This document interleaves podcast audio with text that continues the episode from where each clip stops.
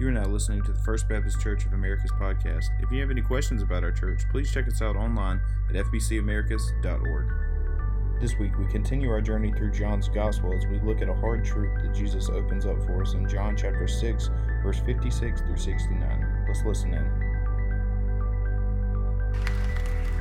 Amen. Thank you, Deborah and Handbells. There's something about that name, Jesus. He is who it's all about. And you, you sang just a few moments ago, Open the eyes of my heart, Lord, because we want to see. Do you really want to see? Because if you do, it will require something of you. And one of the things I've found that the burden of preaching is sometimes you have to say things that you might not want to say. But they have to be said because they're God's Word. And I don't apologize for saying, saying them because these are the words of life. They are the words of life. And they come from the mind and the heart of God. As we'll see in this passage today, that there were people who were following Jesus and they heard things from Jesus that they didn't want to hear. And when they heard them, they turned away. And so, this passage, we'll see the beginning of the end of Jesus' earthly ministry. And, and people are the same today as they were then. So, may I ask you, are you a follower of Jesus Christ? Ask yourself. Because the answer to that question is a matter of life and death. So we must ask ourselves Am I a follower of Christ? When I was a little boy, my grandfather used to grow okra. And I was expected, as were my brothers and my cousins, to cut okra. I wasn't big enough to have a knife, so I had to pick it. And I didn't do much picking, but I can remember those rows seemed to be a mile long. But after we picked the okra, we'd come and, and pour the hampers or what we had picked into a big bin. And my uncle or one of the adults would sit there at that table, and all that okra would come down, and he would sort it into hampers marked choice or fancy. Some of you know what I'm talking about because you've done that. But there was a separation between choice and fancy, and that separation would determine how that okra would be sold at the market. Well, Jesus warned about a sorting of people that would take place one day. He spoke of separating sheep from goats and separating wheat from tares. But he would do that separating, and it would be at the end of life. And what he was talking about actually was the separating of believers from unbelievers, separating those who are true disciples from those who are not.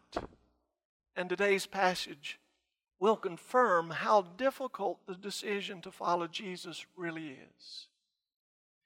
Yet, it's a decision that means life to those who choose to make it.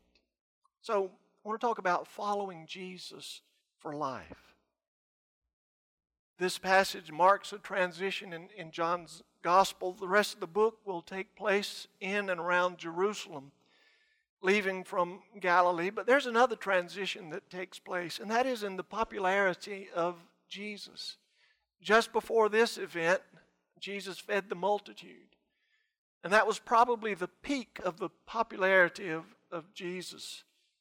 And, and verse 66 says, From this time, many of his disciples turned back and no longer followed. So, this event begins the descent to the cross for Jesus. As I mentioned, his popularity peaked when he fed the multitude, and thousands of people were flocking to him because of the miracles that they were seeing.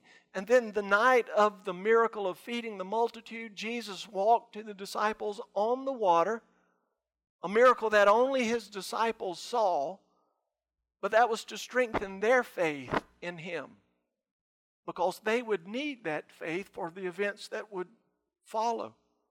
As they saw people walk away from this earthly ministry that they had been building for two plus years. But now suddenly people were walking away from it. They were watching this earthly ministry crumble. But did it really crumble? Maybe by the standards of the flesh, but not by the standards of the Spirit. It's almost as if Jesus drew a line in the sand and said, If you want to follow me, this is what is required. And he boldly declared, I am the bread of life. If anyone eats this bread, he will live forever. But he didn't stop there. He added, Unless you eat. Unless you eat the flesh of the Son of Man and drink his blood, you have no life in you. So, unless you do this, you have no life in you. Jesus was saying, if you want to live, then eat my flesh and drink my blood. And if you don't eat my flesh and drink my blood, you will die. So, the bottom line, Jesus said, Choose me and live, or reject me and die. Of course, we're talking about spiritually. Now, this was not very popular with the people who had been following Jesus. But guess what? It's still not popular. It's still not popular today. We don't like black and white, either or. We don't like that. We, we want some gray areas. We want some wiggle room. We want some options. We're people of options. Which phone should I buy? Which program should I buy to go with my phone? What internet company will provide me the best service? What insurance? Where to eat out? What car to buy? What friends to have? We love options because we're people of options and we choose options that will give us the best life possible. But when it comes to life and death, Jesus gives us one choice accept Him and live, or reject Him and die. Let's take a look at the, the passage, starting in verse 60. On hearing it, many disciples said, This is hard teaching. Who can accept it? Now, when he speaks of disciples here, he's simply talking about one who follows or a pupil. Not a disciple, because there's a delineation when he speaks to the 12 in uh, verse 67. So these are just surface followers, people who are pupils of Christ when he says disciples. And what Jesus said was not hard to understand. We can understand it. What he means is it was hard to accept. It was hard to accept the teaching that Jesus was giving them. And it still is. Verse 61 Aware that his disciples were grumbling about this, Jesus said, Does this offend you? What if you see the Son of Man ascend to where he was before? He told them to quit grumbling.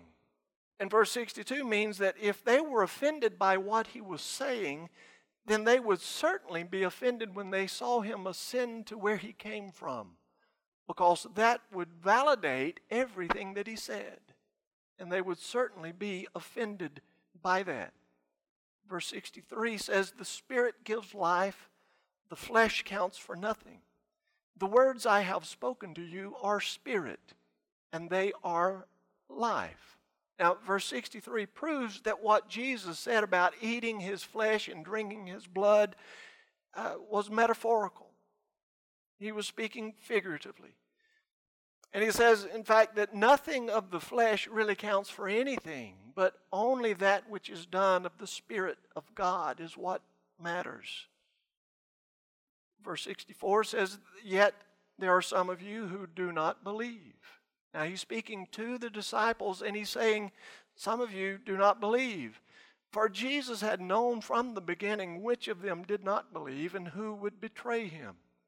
He went on to say, This is why I told you that no one can come to me unless the Father has enabled him. Now, verse 64 confirms something for us that we need to hear that being a disciple of Christ does not equate to being a believer in Jesus. So just because someone is following Christ does not mean they are a believer in Christ. No one comes to Jesus unless God enables that person to come, and that's done through the work of the Holy Spirit. No one can just decide, I'm coming to Jesus. No, we are drawn to Jesus by the Holy Spirit.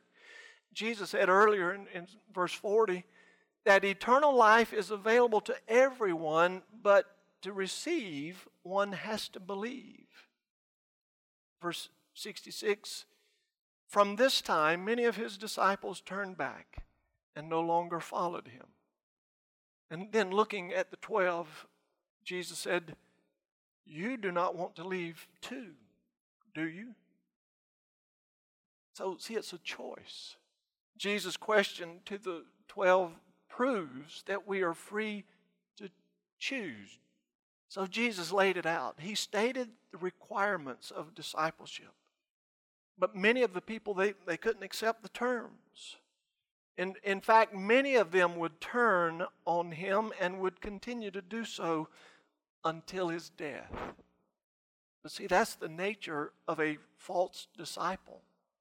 Theologian Soren Kierkegaard put it, put it this way He said, If you have any knowledge at all of human nature, you know that those who only admire the truth will, when danger appears, become traitors.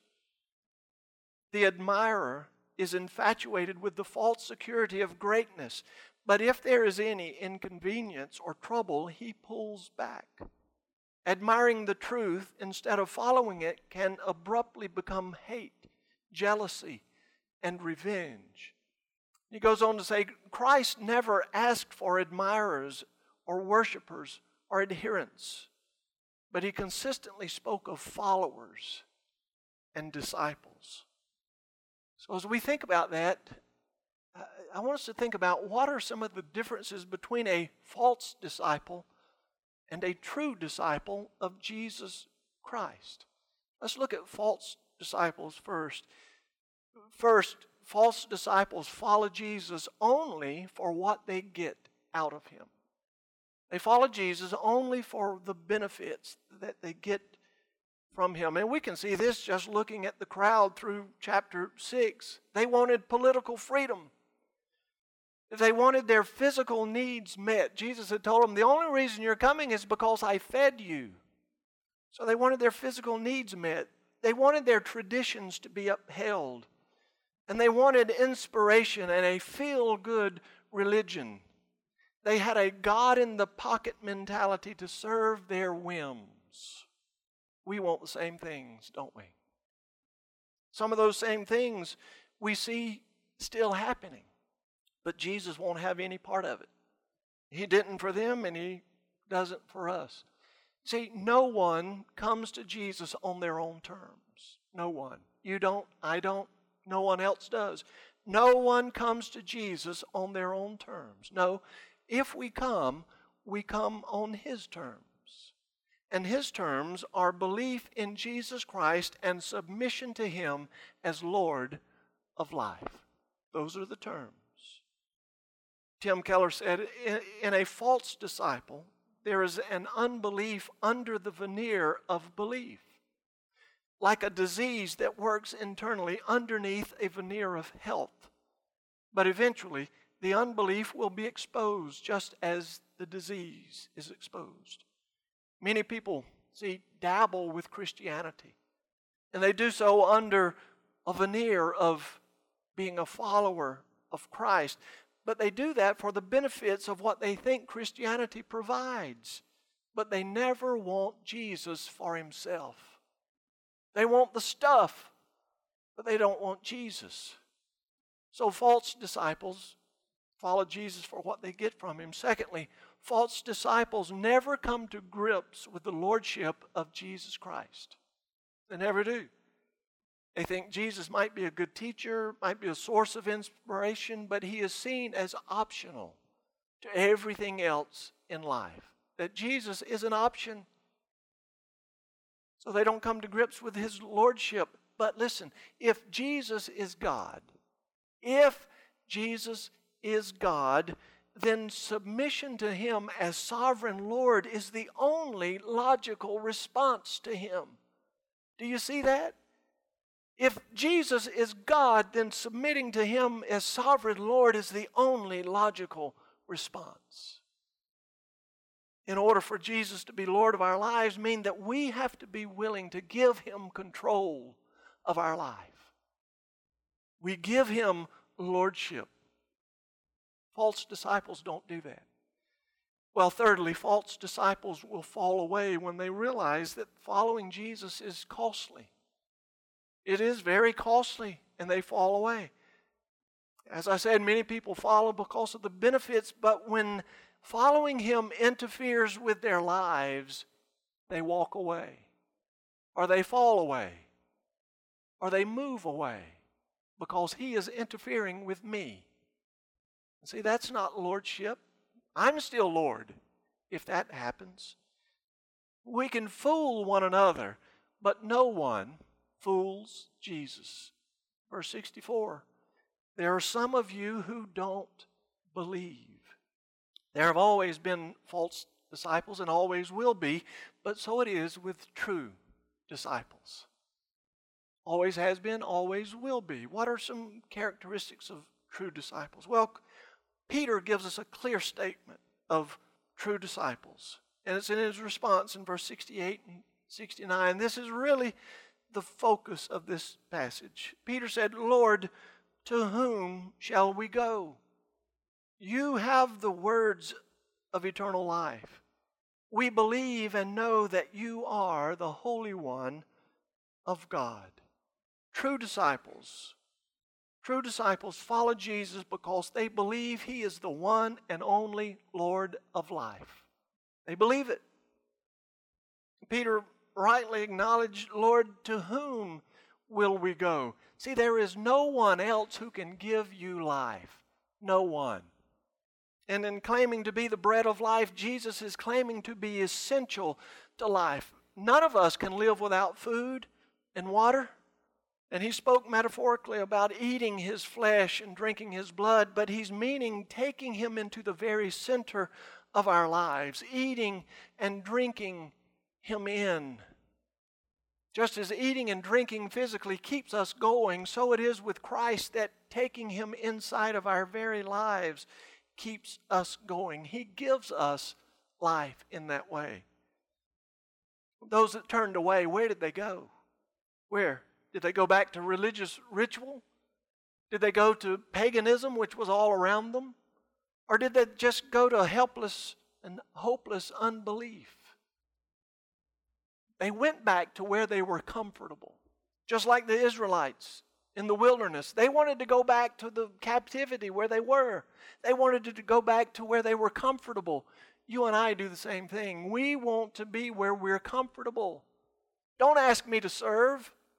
Don't ask me to commit. Don't ask me to do it God's way. I want to do it my way. We want to be comfortable and we go back to where we are comfortable instead of going forward in faith. But do you realize that if you walk away from Jesus, you will have to write your own Bible? And a lot of people try to do that. They'll take this from this religion, this from this religion, this from this thought, this from this ism, and they try to compile their own Bible, that doesn't give life. Life only comes through Christ. So you will have to come up with your own Bible, but not only that, you'll have to save yourself.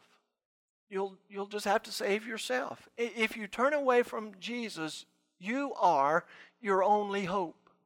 And that won't end well for you because there is no one else. There is no other way to be saved and to have life other than Christ. So, true disciples follow Jesus because they believe He is the one and only Lord of life. But secondly, true disciples have confidence in Jesus and in His words. Notice verse 69 that belief turns into confidence when faith is active. See, we believe and know that you are the Holy One of God. Too many people want to know before they believe. No, faith is the assurance of things that we don't see. So disciples know Jesus and his message more and more because their belief is confirmed by exercising their faith. That's how it grows. So, true disciples have confidence in Jesus and in His Word. Well, thirdly, true disciples will continue to follow Jesus no matter the cost. No matter. Because He is worth it. He's worth it. Eleven of the twelve inner disciples knew that, and they followed him, most of them to their death, because they knew he was worth it. If what he says is true, then everything in this life is temporary. Everything. And it will pass away, but only he will remain forever. So, where are you putting your hope? In the temporary or in that which remains forever? You see, to, to have him is to have life. So make sure you are following Jesus and not the crowd because it's hard to believe what the crowd disbelieves. And it's hard to disbelieve what the crowd believes. You've probably seen social experiments where a, a crowd is, uh, they predetermine what they're going to do, and one unsuspecting person comes into the room, and everybody else turns that way, and that unsuspecting soul will turn that way because the crowd did. See, it's hard to disbelieve what the crowd believes, but make sure your faith is in Jesus. Because each one of us is accountable for what we believe about Jesus. If you have any alternative to Jesus, you're going down the wrong road. The world says life depends on me alone. But Christianity says life depends on Christ alone. And that's a gift of God's grace. He's given us His grace. Do you realize that some gifts carry with it an insult? Suppose for your birthday somebody gives you a present, you unwrap it, it's a book on personal hygiene. How would you take that? What if you're a little bit overweight and you get a book that says how to lose weight? It carries with it an insult. You might want to give me a book that says how to preach. I would take it and read it. But some gifts carry with it an insult. God's gift of Jesus Christ carries with it an, an insult that we cannot save ourselves. Are you going to accept the gift with that insult that you are not worthy? You are not good enough. You are not strong enough. You need a Savior. That's what the gift of Jesus carries with it. So, would you follow Jesus for life? Are you following Jesus for life? And there's two ways to look at that. First, follow Jesus in order to have life, in order to get life. Not only full life in this world, but eternal life in the world to come. But another way to look at that is follow Jesus for the remainder of your life. And again, it's in this world and the remainder of life in eternity. Follow Jesus for life. Now, see, being a true disciple and follower of Jesus doesn't mean trying harder to be a sincere Christian. Doesn't mean that you're going to work harder to be a Christian, although you probably will. What it means, though, is that you admit how insincere you really are and that you're trusting Jesus to make up for your insincerity. You're trusting Jesus to make up for your helplessness. You're trusting Jesus because you're not worthy. I'm not worthy, but He is. And He makes up the difference. Now, following Christ, it is difficult on one hand, but on the other hand, Jesus simply says, Come. Come to me, all you who are weary and burdened. And what will he do? I will give you rest. Take my yoke upon you and learn from me, for I am gentle and humble in heart, and you will find rest for your souls. You won't find rest anywhere else except Jesus. Let's pray. Father, we thank you for the gift of your Son, Jesus. And Lord, we admit our weakness. And Lord, I pray for everyone in this room today that as we evaluate our own lives, are we following you or not? Lord, would you reveal that? Help us to see that there is no other life to be had except for the life that comes through your Son, Jesus. And Lord, forgive us. Forgive us of expecting you to follow us. That is man's way. And we are guilty. Every one of us. We stand guilty at the foot of your cross. But we come to you to follow. Help us to do it. In Jesus' name, amen. 434 is the simple hymn I have decided to follow Jesus. I hope that's your prayer. Would you follow and follow for life? Let's stand as we sing.